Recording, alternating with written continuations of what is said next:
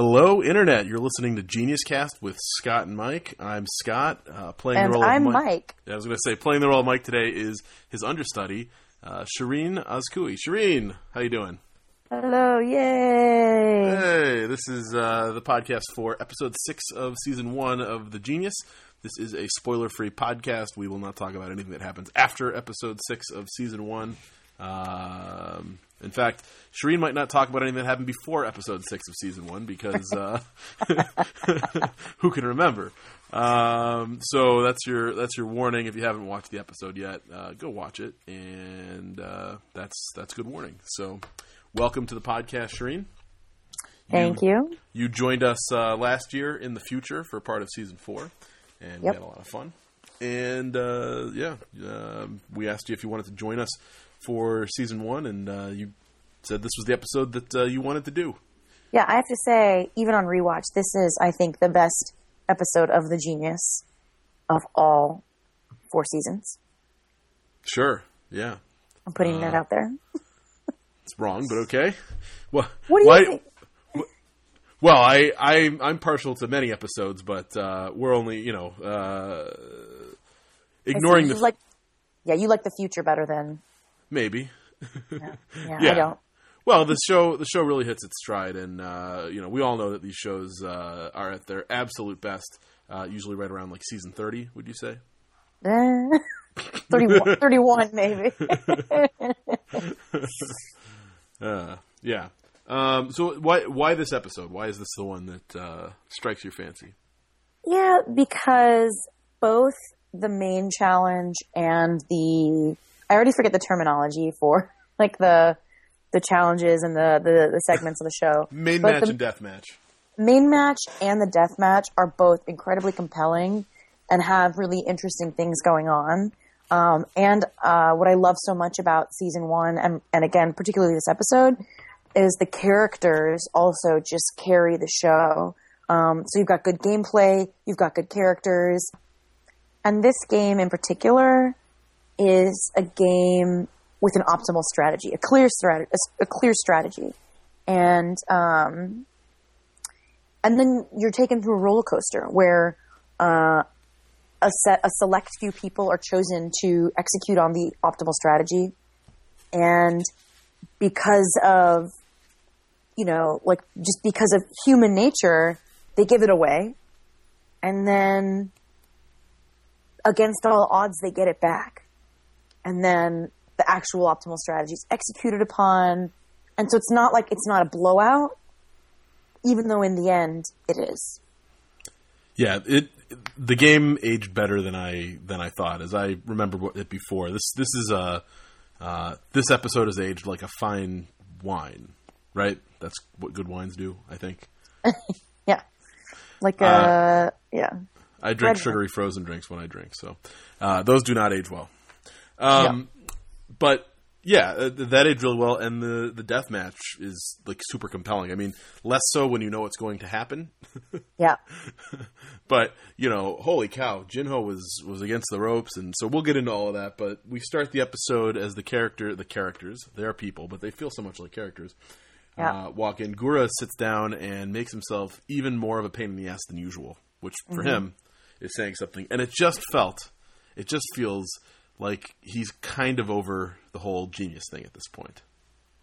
It's weird. He just comes off like a bully. Like he's so used to being in the dominant alliance or group or whatever you want to call them that like he just wants to boss people around and and um, it's crazy because I actually first time around um, loved him, thought he was an excellent television character, and then this time around was totally over him and was rooting for literally every single other person in there instead of him. Yeah, I I had the sense all he just seemed he acted like he was better than the game, which Yeah. is not fun as a viewer, right? Like my big rule with reality TV competitions is that the characters should all the, the players should all want to win, right? That that's important to me, even if they don't know what they're doing, even if they're taken off the street and they've never seen an episode before. I want people who are doing what they can do to win the game, and it's fun that some of them have a good idea and some of them have a bad idea of how to do that. But that motivation is what I find to be the most compelling. And Gura never had that. He was just there to collect his paycheck and be Gura on television on a different program than he'd been before. But he wasn't really there to to win the game. Well, so I have a question for you because I got a sense of entitlement from him where he felt like he deserved to advance through the game because of who he was and because of his little posse that he, you know, created around him. Um, and even in this episode, I actually, I don't know if there's an answer to this question, and, and I feel like if anyone would know, you would know.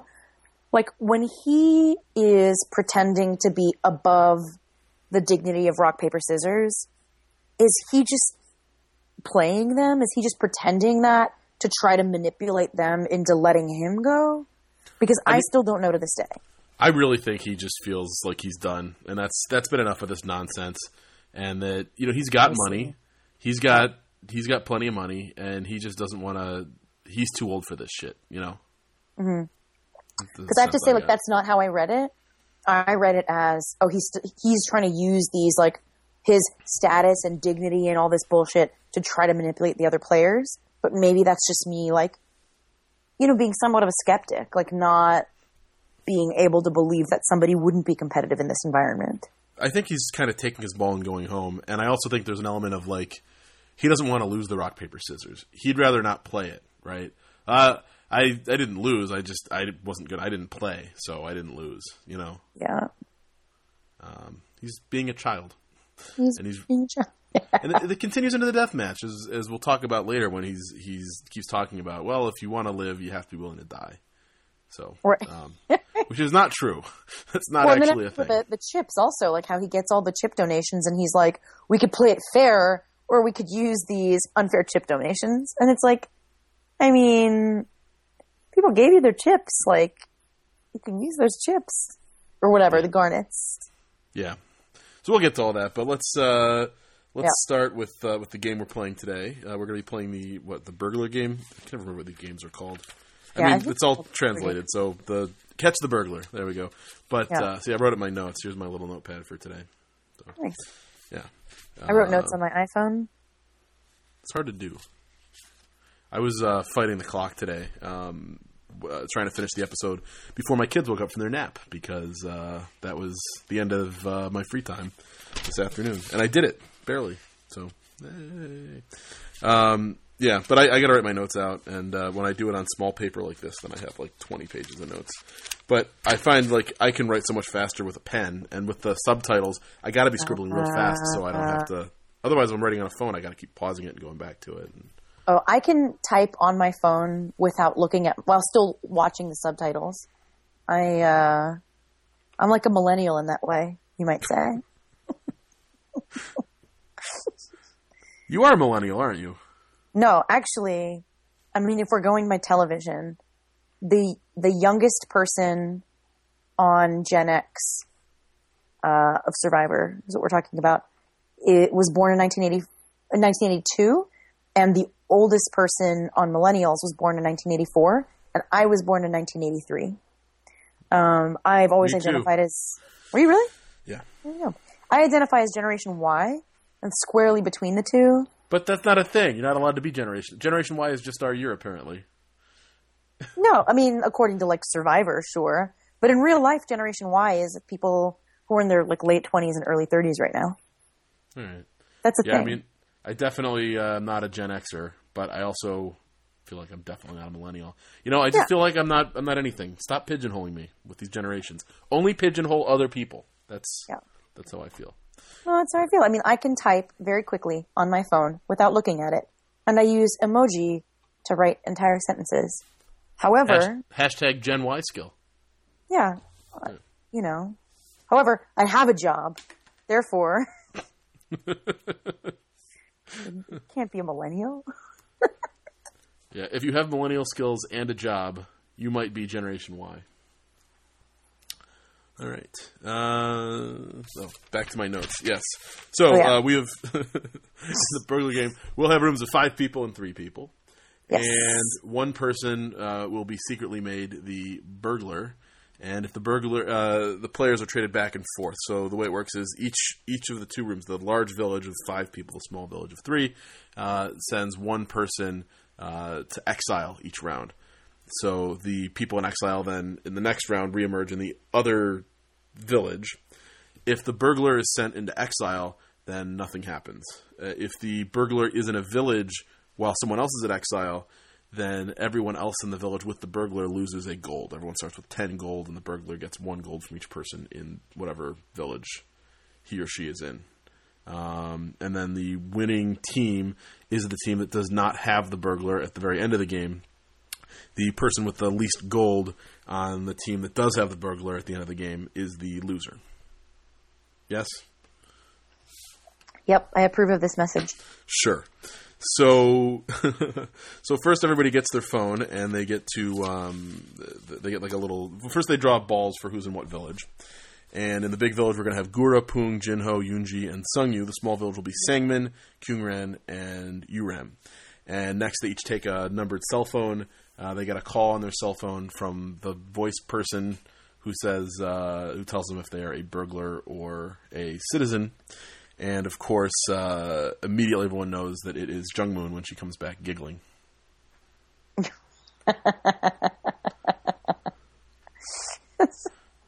I was literally just thinking, I'm so thrilled she's not in this episode.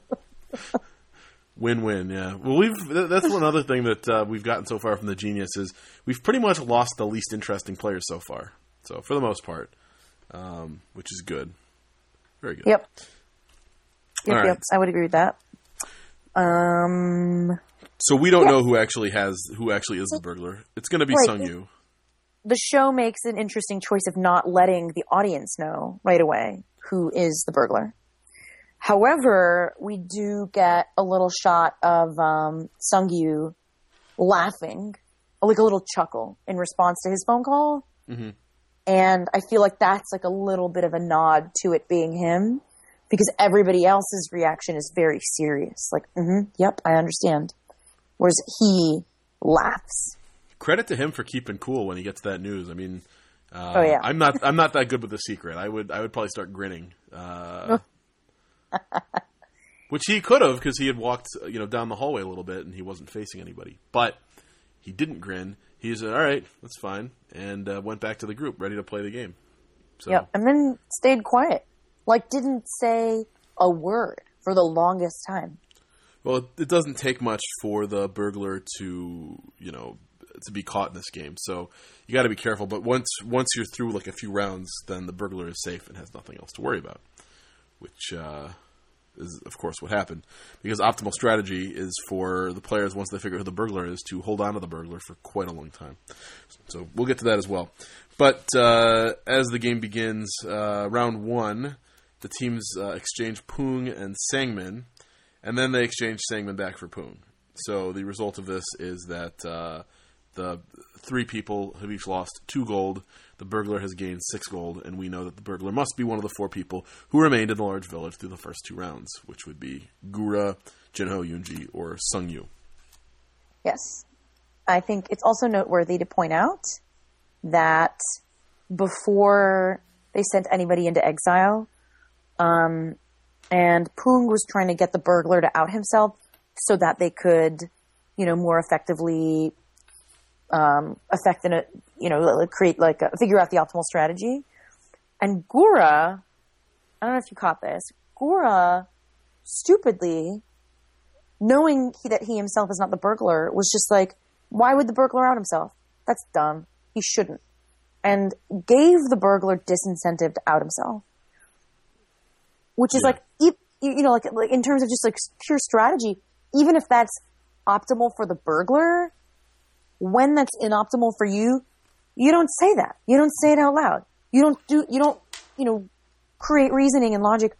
For, you don't do the thinking for the burglar. And that's what he was doing. He's like, mm-hmm. no, the burglar shouldn't come out. Don't out yourself, burglar. You Which can isn't even true for the there. burglar. Sorry? I mean, the, bur- the it's not even true for the burglar. Like the burglar, Right. The Right. optimal strategy for everybody in that room is for Sung Yu to raise his hand, say, "It's me. I'm the burglar," Yeah. and then they keep him until the very end, and then they exchange him, with the exception of the one poor schmuck who's who's gonna not be a part of this and get sent out in the first round and have their destiny out of their own hands. But aside from that, Um, all it takes in this game is three willing citizens, three willing townfolk, and one unwilling burglar to control the game. That's all it takes. That's all it takes, folks. That's all you need to have. And I mean, So- really, the, the burglar has all the power because he can tell whoever he wants, "Hey, I'm the burglar. You, us three, we're going to control the game." until he is discovered, and then it's out of his control if three other people are able to take the power from him, which we'll see later in the game.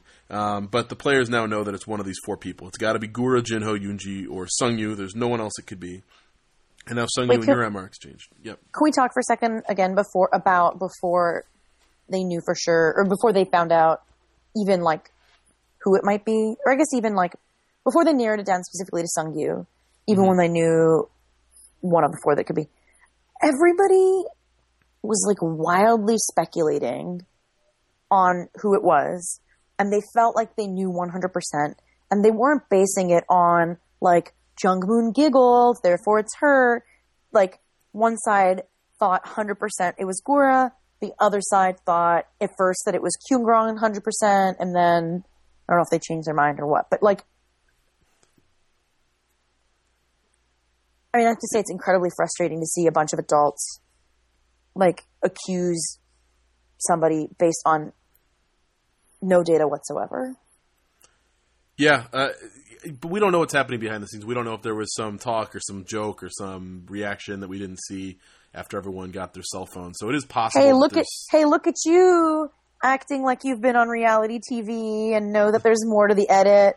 Hey now. I've not been on reality TV. I've just been on a couple of game shows, and I know that. So, yeah, yeah, yeah. Okay. Yeah. Well, most of my TV experience, uh, aside from the game shows, is live TV. So there's really nothing cut from the from my live segments. Um, that'd be that's very tricky to do. right? no, but I mean, like, so you bring up a good point. Yes, there's a lot that's cut out with editing and everything, but like, I hear you though. I hear that it did. It did feel. I'm I'm I'm giving the benefit of the doubt and saying that there could be something we didn't see. Um, Yeah. It did feel like they were like, well, you know, it's uh, Gura is a Scorpio, and Right. Scorpios always get the bad cell phone. So, right? Yeah. yeah, no, that's exactly. It was like, you know, yeah, like the sun and the stars and the moon aligned in just the right pattern today. That these people are the ones who are clearly the burglar. In fairness, though, the the Gura accusation was was Sangmin's intuition, and Sangmin's intuition is pretty good. So It is, and that's why like I hate saying that, but at the same time, Sangmin looked like a fool this episode. Like I feel like he survived this episode out of sheer luck of having the Sunbae Hubei relationship with Sungyu. Like Sungyu feels so I mean indebted isn't the right word, but like he feels so deeply connected with Sangmin and like Sangmin is truly his mentor. But Sangmin has curated that relationship. Yeah. Sangmin has gone out of his way to to play that up. I mean, I think to some extent he's gone out of his way and done a phenomenal job of curating the relationship, and I think to some extent he lucked into it. Okay. Sure, we'll take that. Although, I mean, he also has a, a long-standing relationship with Gura, and that didn't help Gura out at all. So, um, but yeah, I mean, Sangman did still have to win over Sungyu um, later on. But anyway, round three, Sungyu and Uram get switched, and round four they switch back again. While Sungyu is with Sangman and Kyungran, he tells them he's the burglar, and they laugh him off. Yeah, Yeah. and uh, no, it's it's it's better than laughing him off. Like Kyungran actually says, "What does she?" It's not. I'm ashamed of you. What does she say? Do you remember? yeah, something like that. She's like, Yeah. "You should be ashamed of yourself. I'm disappointed in you." That's what it is. And he's Simon's like, "Excuse me." Simon's like, yeah, that's nice try. We know that it's Gura. There's nothing you can say to convince us otherwise. And uh, and Sangman thinks that 100. percent I wrote that down. The quote. He was like, "My gut is 100." percent Like, Yeah. I feel like if Sangman were truly perfect, he'd say, "My gut is 90." percent But he said 100. yeah, yeah. Well, his his gut is no Lex's gut, but um, yeah.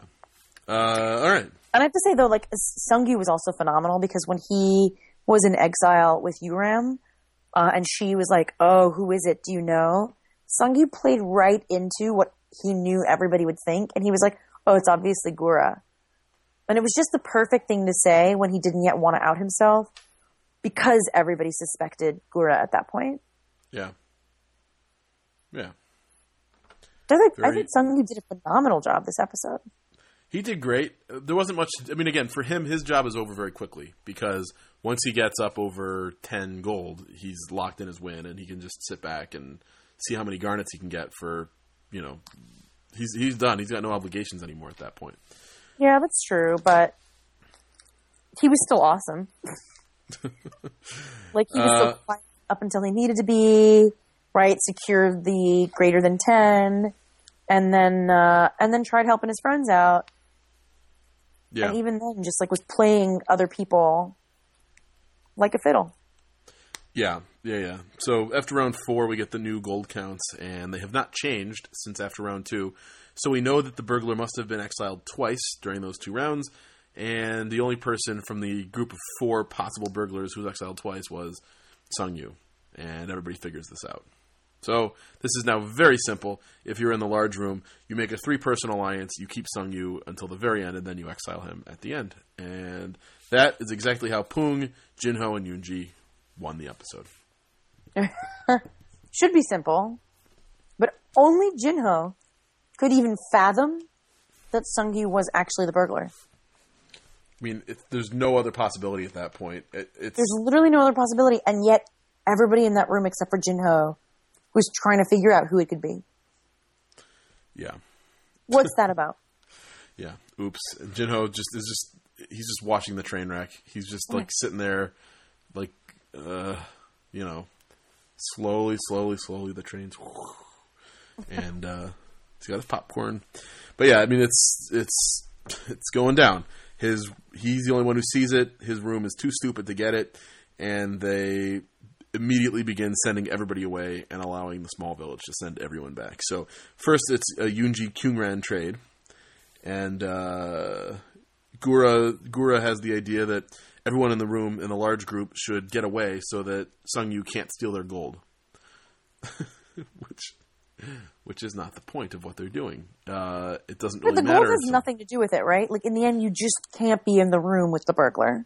Right, because then you lose. Well, sort of. I mean, you're vulnerable to get picked for the death match if, um, like, the winning team isn't all immune from the death match. The, just the the winner of the game is immune from the death match. Um, but the loser, the person definitely going to the death match, is going to be amongst the losing group. Okay. So it's the person with the least amount of gold in the losing group. Right. Correct. And the person with the most gold in the winning group, along with the burglar, presuming the burglar gets more than ten gold, which the burglar always will in this game, uh, are the are the winners. They get the tokens of life. Okay. And it's also interesting that Yunji started out in the big group, and even though the small group, the small village, dominated the game and won the game, in fact, they didn't. Only one of them was a winner, and and one person from the big village was a winner, and the burglar was the winner. So the three winners came from one from the big village, one from the small village, and the burglar. Well, again, it takes it takes three people to win this game, right? And one of those people could be the burglar. That's fine, but it doesn't have to be. And you had so much dissension in the big group from the very start because Gura just couldn't play nice with people, and no one else wanted to listen to Jinho. That you had this natural tight three in the small group. They started out together. They worked well together. They communicated. They figured out together who the burglar was, and then they came up with the correct plan to one by one extricate themselves from the small group. Once they were all free, it was game over. So we get to uh, we get to the point where it is uh, what Sangmin and uh, Uram, I think, along with Pung and I don't know Pung and Yunji, maybe in the big group. Man, I wish I had. Kyungran, it's Kyungran, Sangmin, Yunji, and Pung. Right, and Sung Yu is going to cast the deciding vote of who's going to go. And Pung it finally understands a that Sung Yu is the burglar. So congratulations to Kim Pung. By this point, he he got it. Um, and uh, also for figuring out that you need numbers in the big group to control the game. So he doesn't want to go. Sangmin doesn't want to go. They're both uh, serenading Sungyu with uh, they're they're lavishing garnets upon him. They're singing his praises, and uh, Sung Yu gets to decide which group is going to win the game. And of course, he, he, as you said, he goes with his Sunbae and his Sunbae's team, Team Sunbae, and Poong is sent off. Yep. The And amazing thing is- does Poong does like a shitty job also of trying to convince Sungyu to go side with him, and he doesn't seem very bright. Like I feel like this episode, he really does not come off like all that bright. Yeah. Do you mean the series? the season on the show? yeah. I mean, he's got glasses, so how dumb can he be? It's, I mean, right? He's like the genius Cochran in that way. Yeah. So, um, yeah. So, uh, miraculously, Gura and Jinho send uh, Uram over. Uram convinces Gura to let her go. And this is the moment that the game is completely over. Yep. So, she's able to trade places uh, with Jinho. Uh, yeah, Poong and Jinho maybe were in the room, not Poong and Uram uh, and Yunji. Anyway, Uram comes across. We've got Uram Kyungran and Sangmin uh, together with Sung Yu, and uh, I guess it's Poong at that point in the uh, big room, and it's just a matter of, of winding down the clock. Now, this whole time, we are seeing flash forwards that spoil that the death match is going to be Gura and Jinho. From early in the episode, that was our little flash forward. So there's a question of how do we get to this point and what's going to happen to get us there but uh, yeah, I mean, we just we see this group lamenting in the in the small room. You know, well, we're stuck here. We're done. That's it. And playing rock paper scissors to see who gets to be the final escapees from the uh, from the small kingdom. Yep.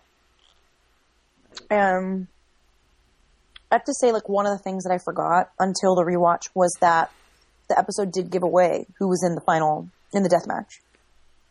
Yeah, although as I recall, the first time I watched it, I saw that scene and I was like, "Hmm, this looks like a death match." But obviously, they're not spoiling the death match at the beginning of the episode. So, but they were. But they Uh, were. And when I saw it today, I was just like, "What are they doing? What's going on? Why are they showing the death match?" Yeah. So, but they did show the death match, and uh, uh, back. Uh, meanwhile, back at the ranch, you know, Yunji is is not going to talk Sangmin into sending Sung Yu over. I mean, that's a that's a ludicrous thought. It's not going to happen. Uh, good luck to her, and it's it's cute that she thinks it'll work. But after this many weeks, there's not a single person in, on the Genius who's who's gonna who should think any longer that they can convince Sangmin to act outside of Sangmin's own best interest. Yep. That said, I think it's still noteworthy that she ends up actually being a winner of this game. Yep, she survives it. She does not go to the death match, and uh, yeah, she gets sent back in the last round to uh, to Winners Town.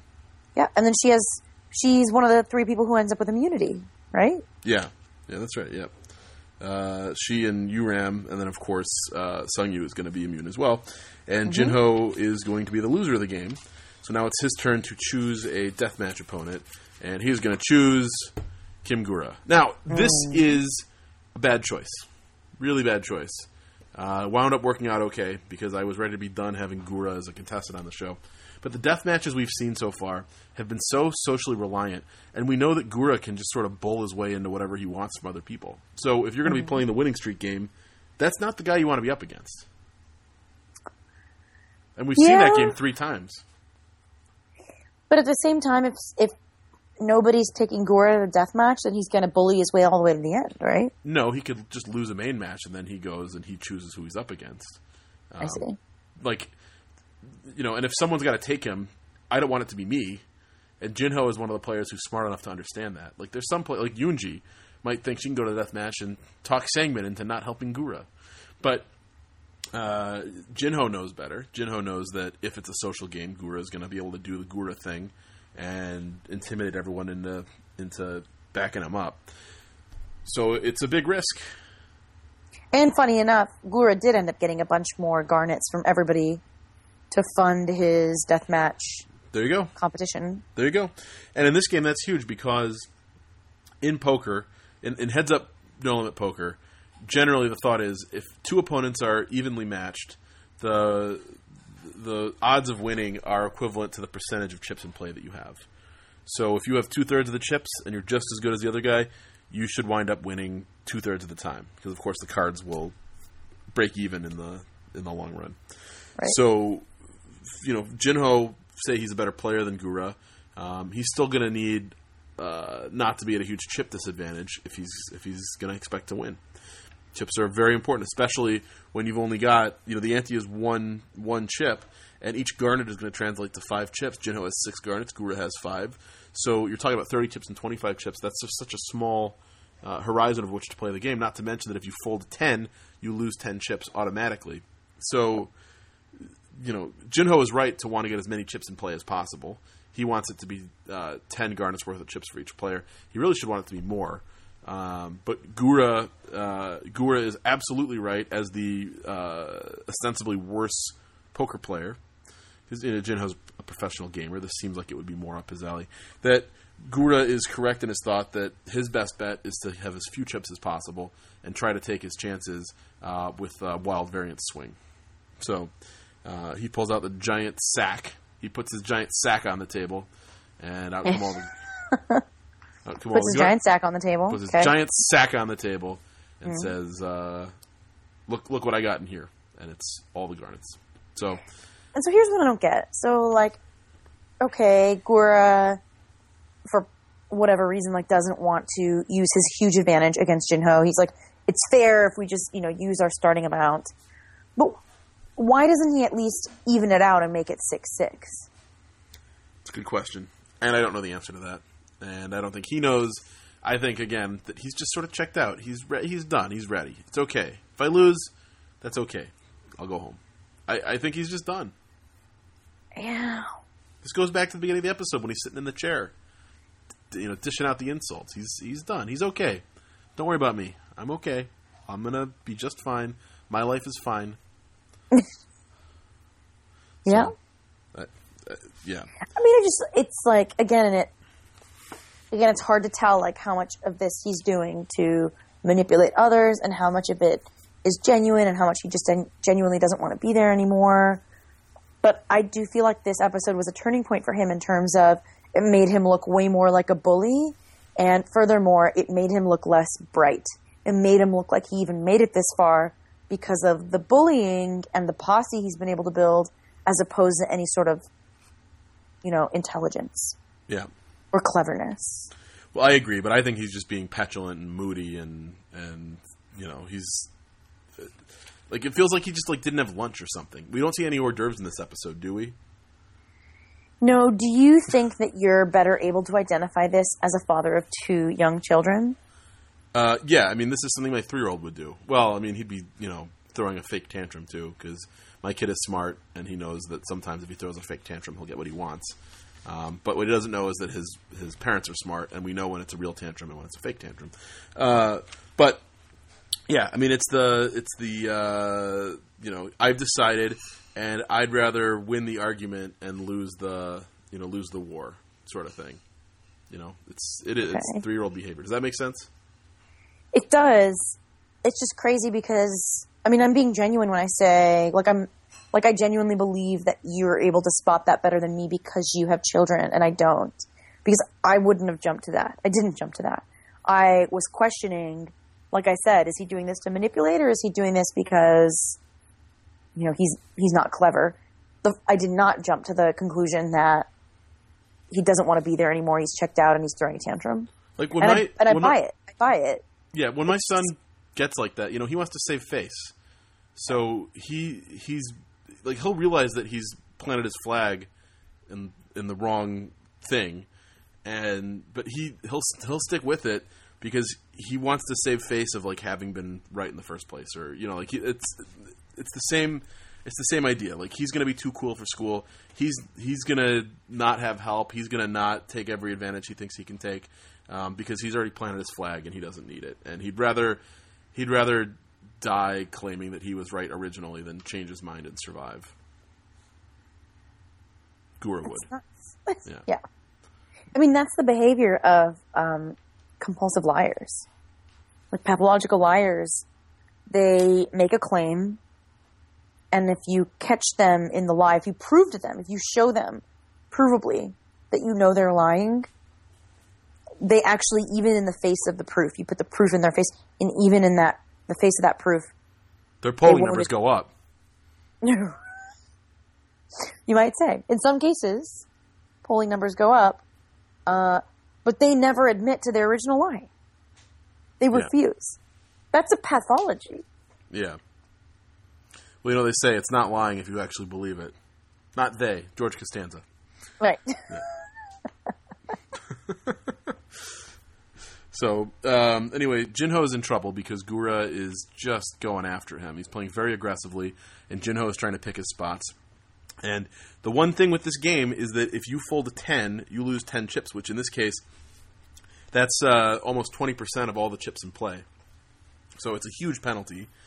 And sure enough, it happens twice, like back to back almost for Jinho, that he folds 10s. And, you know, he says, I only go for things that are certain. Uh, in this game, you know, you're putting one card up to your forehead that you can't see, your opponent can. Essentially, essentially, the game is is a game of low card, right? Like your card is the card you can see, which is the card on your opponent's head, and whoever can see the lowest card is is the winner. So the whole Indian poker part of it, is, like, it's just for show. You could just as easily deal one card to each player, and it's a whole card. And uh, so, yeah. Um, but if you fold, uh, if you fold a ten, uh, then you lose ten chips.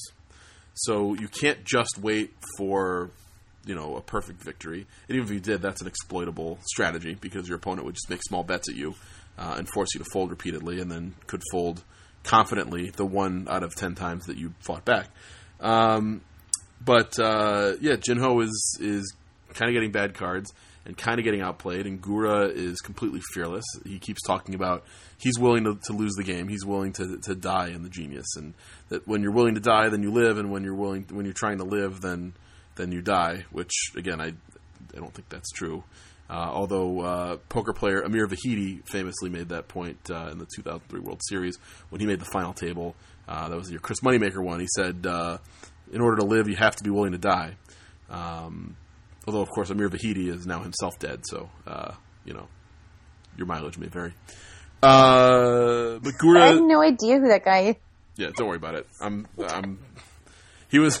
This was the year that the World Series took off. That you know, Moneymaker won. Do you remember that whole thing? And this was I one of the like, louder brash. won. Yeah. This is one of the louder brasher people from the ESPN broadcast. He was like the sixth place finisher, I want to say. Um, you know, he had like a giant cigar in his mouth at all times, and he was just like this huge character. Um, yeah, Amir Vahedi. So there you go. Gura is the Amir Vahedi of the genius. And uh, yeah, but I mean, he he's playing very aggressively. But Jinho just sits back and he waits and he starts folding hands and he starts waiting for good opportunities. And then he gets a great one. He he sees Gura has a has a one, and Gura sees Jinho as a two, and, and Jinho's able to double his chips. And then very shortly after that, he gets Gura to fold a ten. So, um, you know, Jinho gets just just with a couple of smart plays against a player who's too aggressive, who's playing too hard, is able to get a, a huge advantage to thirty six to nineteen. Uh, when we finally get the the final hand, Jinho has a three. Gura has a card that is blurred, although you can actually see that it's a two because they don't blur it every time it can be seen. The editors do.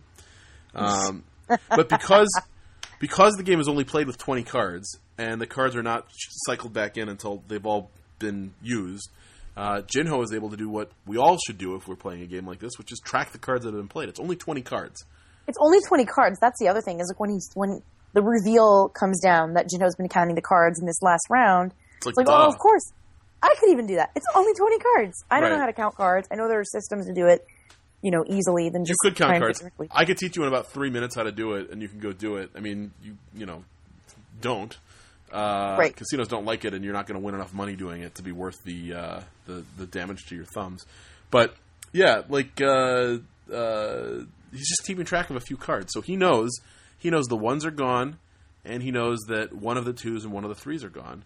So when he sees that that Gura has a two on his forehead, there's nothing Jinho can have that loses to that. It's not possible. There's no one left in the deck for him to have, and there's not even a two that he could have that would tie Gura's card. He knows he has to win. The, he has to have the higher card in this round. There is no way for him not to have the higher card. It is so easy to get his money in that spot. He has the nuts. He knows for sure he's got it. And Gura isn't tracking it, isn't sure. And even if Gura's not tracking it, that's like less. That makes it less okay to get all in with a three against the three there, because to, as far as Gura knows, he could have a one or a two, right? Yep. There's like a twenty percent chance that he, or better than twenty percent chance that he he does have a losing card, but he's he's done. He's he's done with the genius, and he's willing to get it in against a three, and so he does. So Yep. there you go. By the way, uh, as far as uh, counting cards goes, the uh, easiest way to do it is you keep a running count uh, in your head. You um, you add one. You do a sum, right? Like you Yeah, give start each at- one a. We start at zero, and then every card between two and six that you see, you add one to the count, and every card uh, ten to ace that you see, you subtract one from the count. So it's every card in the deck is either plus one, minus one, or you don't worry about it if it's uh, seven, eight, or nine. So you keep uh, you keep that running count. So the count's plus three, the count's plus ten, the count's plus twelve, the count's minus five, the count's whatever. Um, you keep the running count. The higher the count is, the better it is for you, and you divide the count by by your estimation, the number of decks left in the shoe. So if there's five decks left in the shoe and the count is plus ten, your effective count is plus two. Small advantage for the player. Um, and if uh, you know if, if there's one deck left and the count is plus ten, then the deck is very predictable, um, and that's a great deck for the player. And you should be betting more money.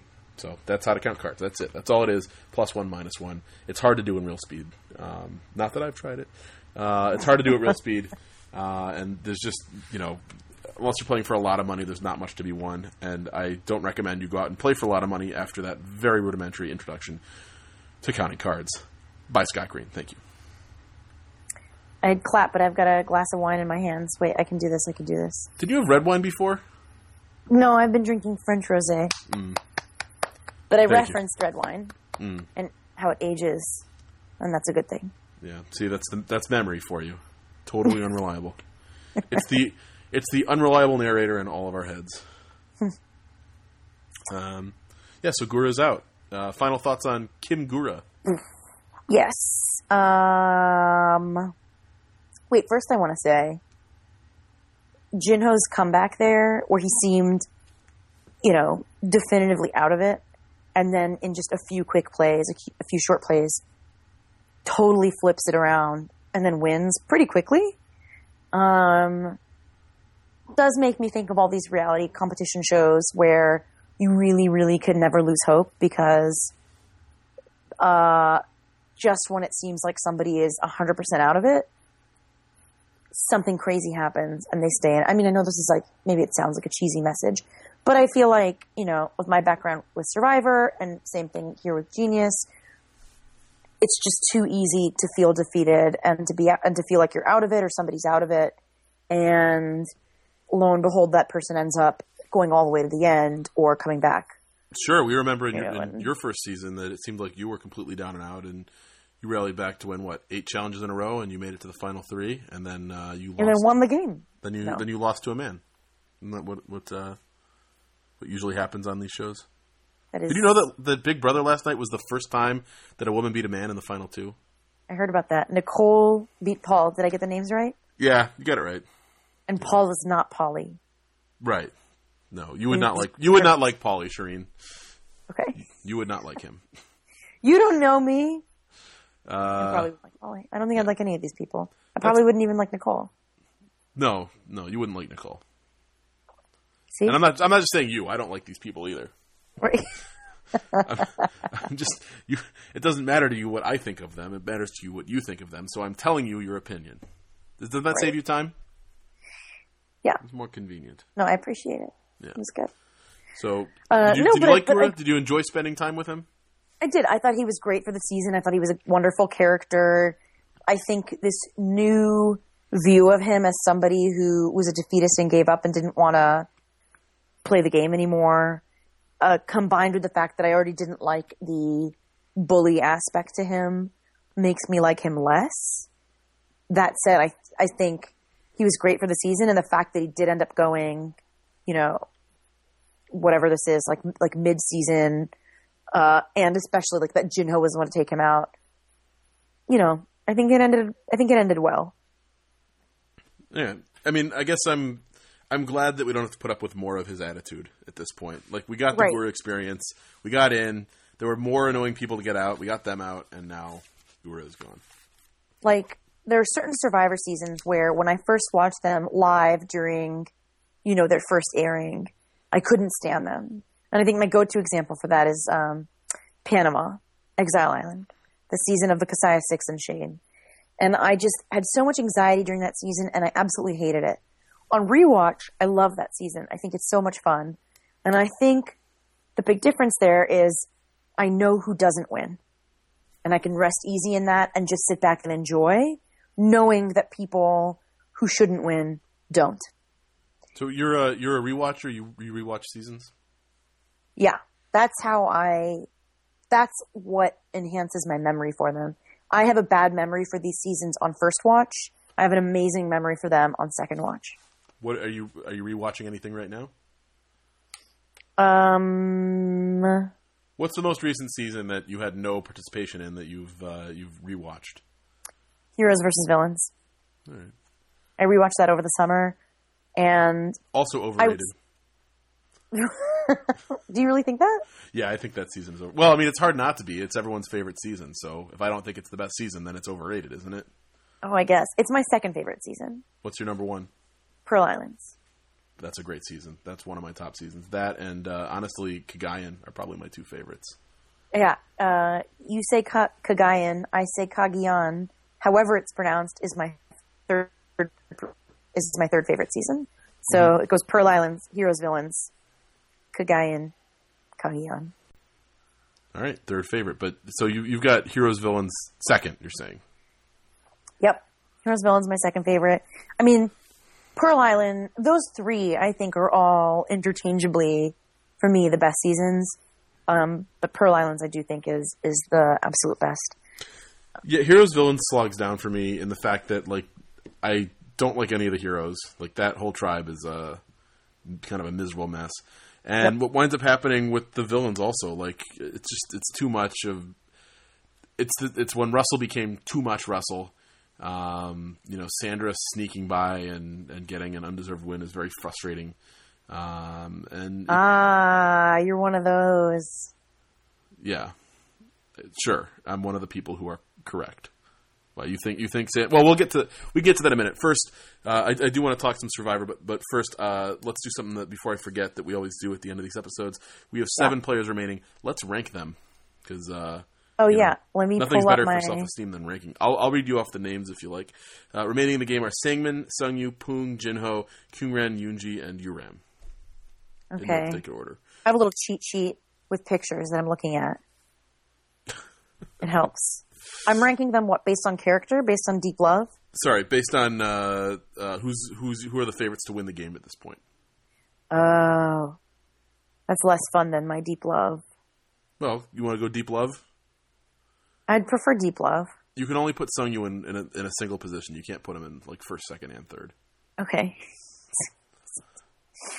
so you know my number one. Yeah. I mean, Sungyu is really. I don't know if you do. You understand my relationship with Sungyu? no. because he's the guy on episode one that I see, and I'm like, that guy's a bro. He's had everything handed to him. He is not that bright, and I'm like, just get him out of my face. And then he pulls a fast a fast one on us in the premiere, and then he just ends up being so like charming and respectful. I don't like the way that he treats some of the women. I want to say specifically Yoonji, but he's so respectful to Kyungran, so respectful to Sangmin. Well, he's, He's terrified of just- Kyungran. Right, which is great. I like that. He he should be because she's fucking amazing. Um, so I just, I think like the fact that he ended up being awesome, and the fact that I thought I just assumed he would be just another bro, for me really catapults him. You know, so far above everybody else in the playing field. So Sungyu number one, Sangmin number two, Kyungran number three. Uh, I'm gonna say Jinho number four because like the like the fact that he was the only person who was willing to say, "Hey, dumbasses, Sungyu's the burglar. How do you not realize this?" Like Jinho's really just a logical, put together guy, and I dig it. Um, everybody else can burn. I, I can't even rank everyone. I guess I my next choice would be Uram. Uram. Yep. Ev- Everybody else can burn. I don't care about anybody else. That'd be Pung and Yunji. Great. Okay, great. Well, in the meantime, I'll give you my list of most likely to win the game as as I see it at this point. Uh, my new number one after this week is is Kyungran. Um, she played very well. She's she's kind of hiding enough in the background that she's probably not likely to get picked for death matches anytime soon. But she's also not so far. She's also uh, not a weak player. Like there's weaker players. So if you want to go after someone who's kind of a big player to take to the death match, it's not her. If you want to take someone weak, it's not her. Um, she seems to be a very good manipulator. She seems to be good at deflecting uh, the animosity away from herself. So I'm going to put her number one. I, I just don't see, I don't see how she gets eliminated. And if she doesn't get eliminated, then she's in the final two with a with a chance to win. So I'll put her number one. Uh, for similar reasons, Sangmin at number two. You know, Sangmin Sangmin is that guy who could sell uh, ketchup popsicles to a someone in white gloves, right? Did I do that right? that was ice to an Eskimo. Maybe it's maybe it's ketchup popsicles to an Eskimo Okay. because they Why wouldn't did, need where that. where'd the ketchup come into this? Well, that's the white gloves thing. That's another one of those good salesmanship. I don't know. Um, you don't you don't think my new startup uh, ketchuppopsicles.com is gonna? no, it's pretty gross. I mean, if you had said I'm hoping to sell it to Yahoo. Can you uh, can you put in a good word for me? I'll be sure to do that. Cool. Thank you. Um, they know how to get in touch. They've uh, they've got my password, and now so too does the rest of the world. So we're we're good. So I've heard. Yeah, yeah. Sorry, short subject. You know, Uh, you're fired. Okay. Um, so Kyungran Sangmin, I got to put Jinho number three. I, Jinho's on the outs, so there's a good chance he's going to more death matches. But I think he's the best strategic player uh, overall. He he figured it out today during the main match. He figured out how to how to counter strategize uh, Gura in the death match. So those three: Kyungran, Sangmin, Jinho. Next, I'd put Uram, uh, who seems to have a similar skill to Kyungran and just sort of like staying out of trouble. Um, We have Sungyu next. I, I I see him doing good things. I'm just I've never been convinced that Sungyu is that strong a player who really has a strong chance to win the game. I mean, show me further down the line when he's still left and he's still competing at a high level as as the group dwindles, and you know you you can tell me I'm wrong. Uh, as fun as he is on our TV says, I just don't see him figuring out these games and winning these games. I don't see how that happens. one day you'll eat your confidence in him. words. Maybe even write a love letter. Yeah, I'll ask Jeff Probst for advice on how to write that letter. Um, next, I have Pung, just because I think Yunji is so terrible at this game. She thought she could convince Sangmin to act against his own best interest, so Yeah. she's in the last place. Any qualms with that list? No, I mean, even though your list is based on who will win and mine is based on love, I think it's telling that our bottom two is still the same. Yeah. Well, it goes back to what I said. Like, who's who's out to actually win the game? Although, in fairness to Pung, I think Pung would like to win the Genius. Yeah. Um, he's just not going to.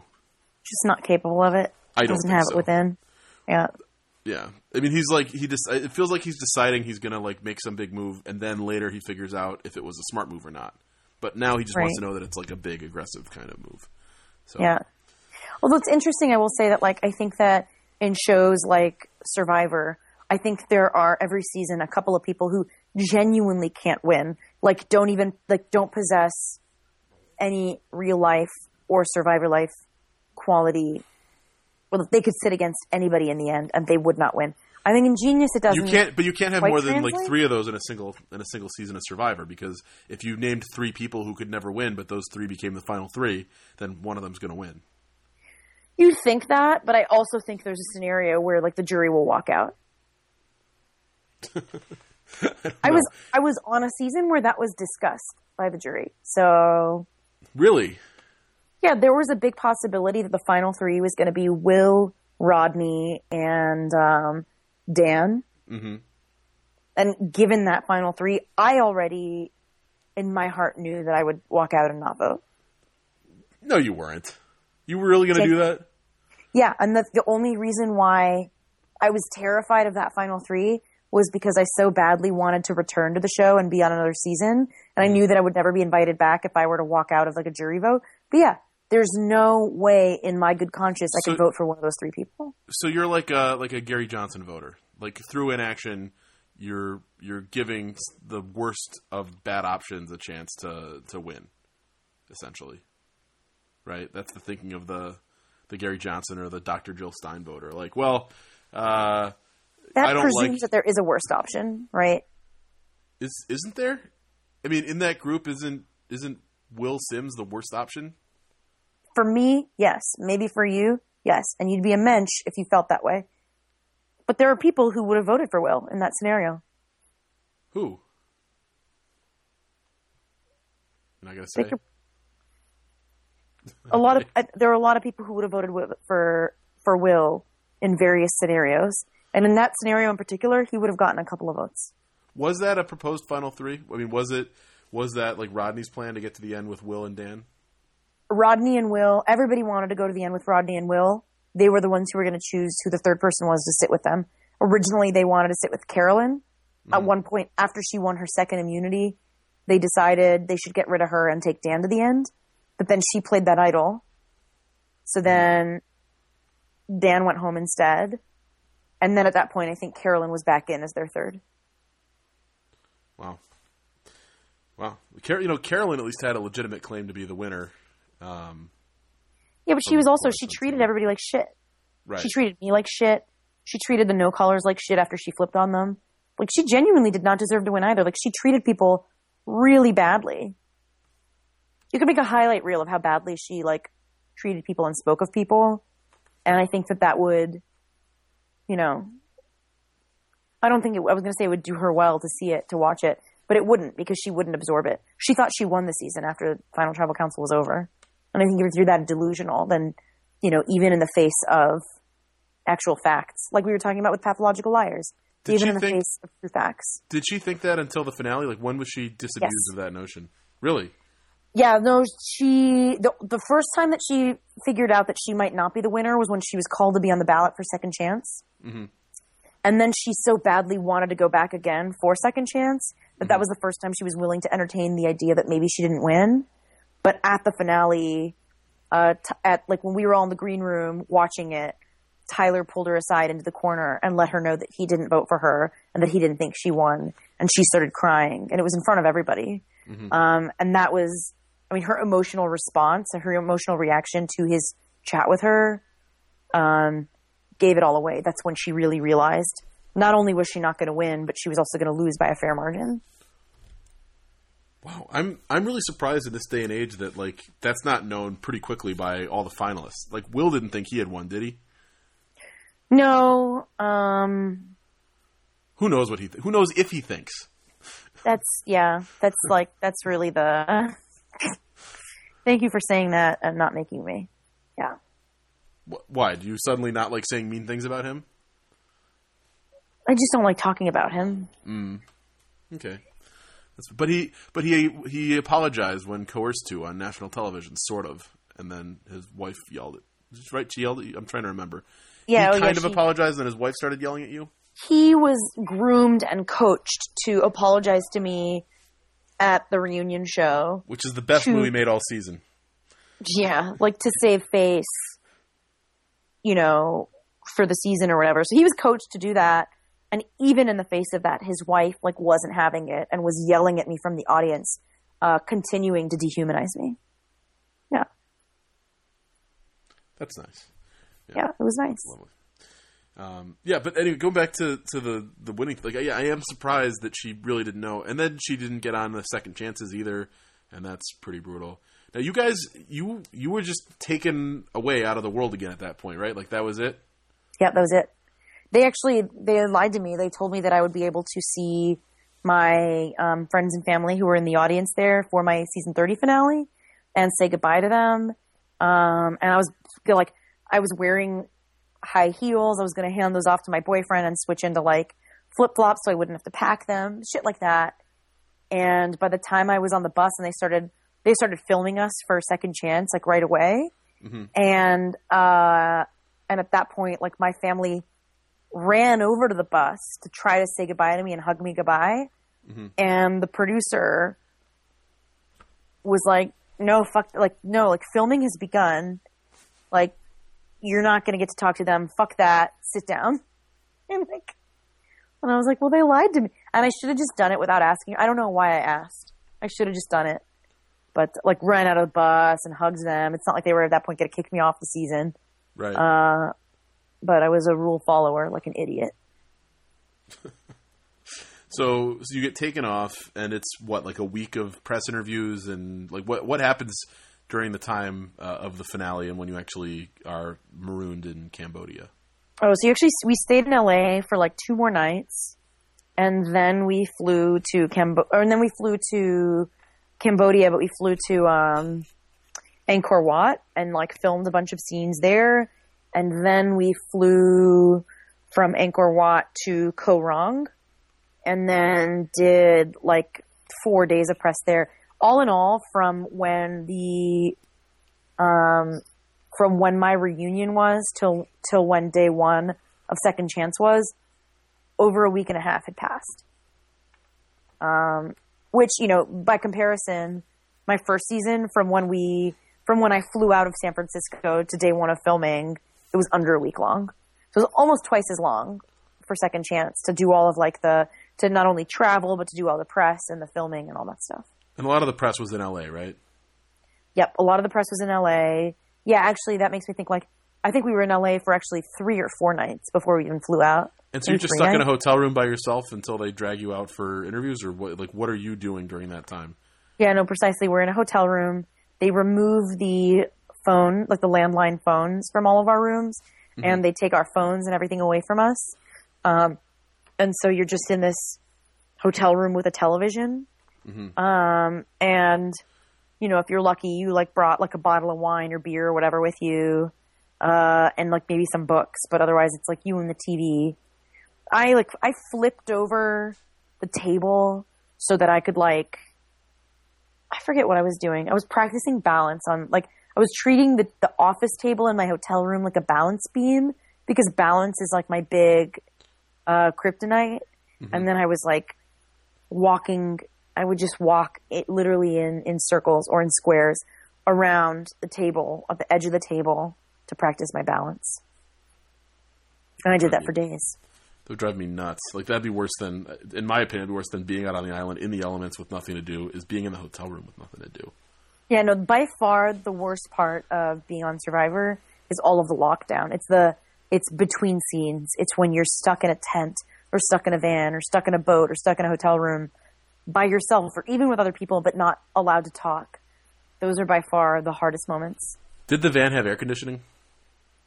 Uh in Nicaragua, yes. So for my first season, yes. Um, but for everything in Cambodia, no. All right. So and then you get to Cambodia and you have six magical days. Yeah. Six winning days. I was so excited after that first episode. It's like, wow, like uh, the two uh, Charlie Browns have uh, found a way to kick the football, and then no, uh, uh Nope. nope, that was short lived. So Yeah. yeah, should you have voted out Abi-Maria the first time? Would that have been a better move? Yeah, but I wouldn't have known it at the time because the thing is, if I had voted out Abi-Maria, I definitely would have been in the second boot if my tribe lost. Um, whereas voting out Vytas first, I actually had a shot of not being the second boot, and I just made it myself. Um, but here's the thing, and here's what I didn't know: is that Vytas is frequ- freakishly competent at visual puzzles like apparently finishes you know 5000 piece puzzles in a matter of hours or like a day. That's like the thing he's known for at ponderosa. Um, and the immunity challenge that i went home on was a visual puzzle not to mention we lacked significant physical power relative to the other team. So we also started the puzzle like i want to say 10 minutes later than they did. Um, and even then, like we caught up and we just like fucked up. We like reversed aside unknowingly. Um, but I think if Vytas had been in there, we wouldn't have even been ten minutes behind. We would it would have been a lot closer. And on top of that, he would have been doing the puzzle and would have done and would have been a lot faster than us. Um, and then I would have had a, an actual shot of surviving to the swap. which was the next day after you got eliminated, right? Correct. Yep. Correct.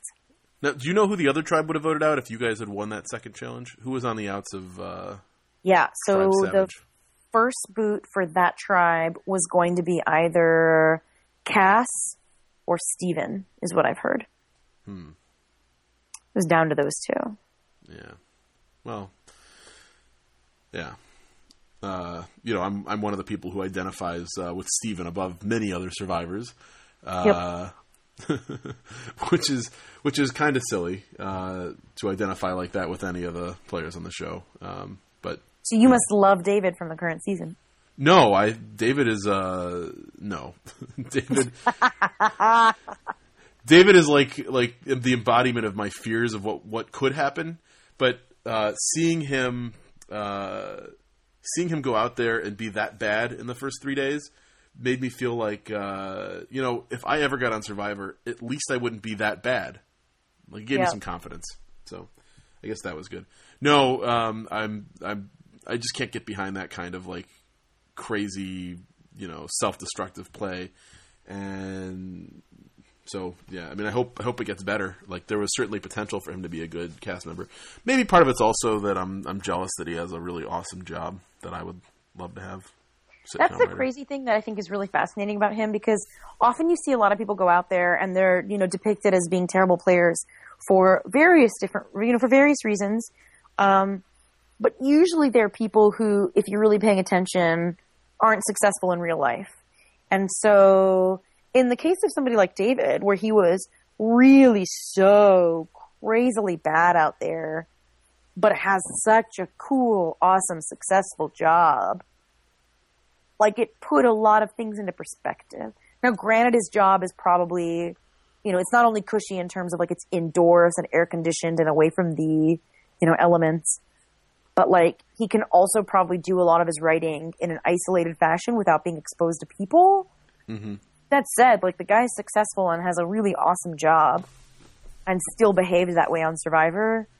And that makes him a little bit more endearing to me because he's not just like some, you know, I mean, again, like, like I really related to Zeke because Zeke was making fun of the millennials who've never had a job.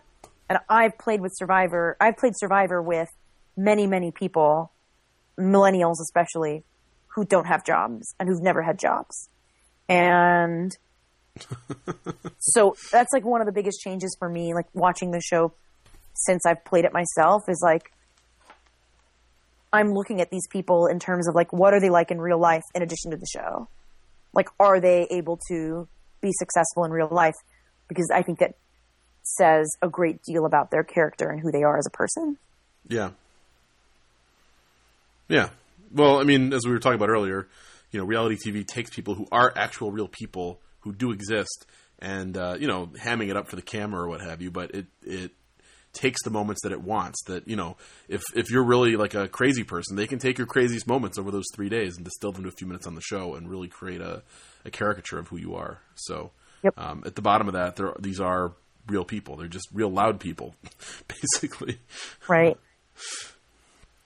So, all right. Well, thank you very much for uh, being uh, my guest today. Anything else you want to say about the Genius uh, season one, or or anything else that you'd like to tell the people? Tell them how to how to follow you on Twitter. Uh, I guess the twits is, you know, a thing.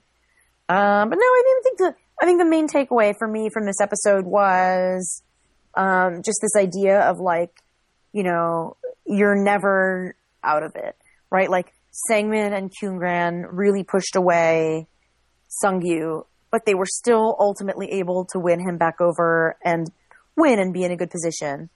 Jinho was in the bottom and went to the death match with uh, Gura. Really seemed like he was going to be out, and somehow turned it around and made it work for him. And I just think, and I think that's probably part of why I love this episode so much is there's a lot of There's a roller coaster emotionally. Um, there's a, you know there's a lot of gameplay, but at the end of the day, it's une- like the the result is unexpected. There's no set person who's going to go home. Everyone can still have hope in their heart that they're going to make it through. Right on. All right. So, uh, what is your Twitter handle? It's at the Shirin, the S H I R I N. Right on. I am at Scott Does Magic. Uh, Michael is at Michael Botta. That's B O T T A.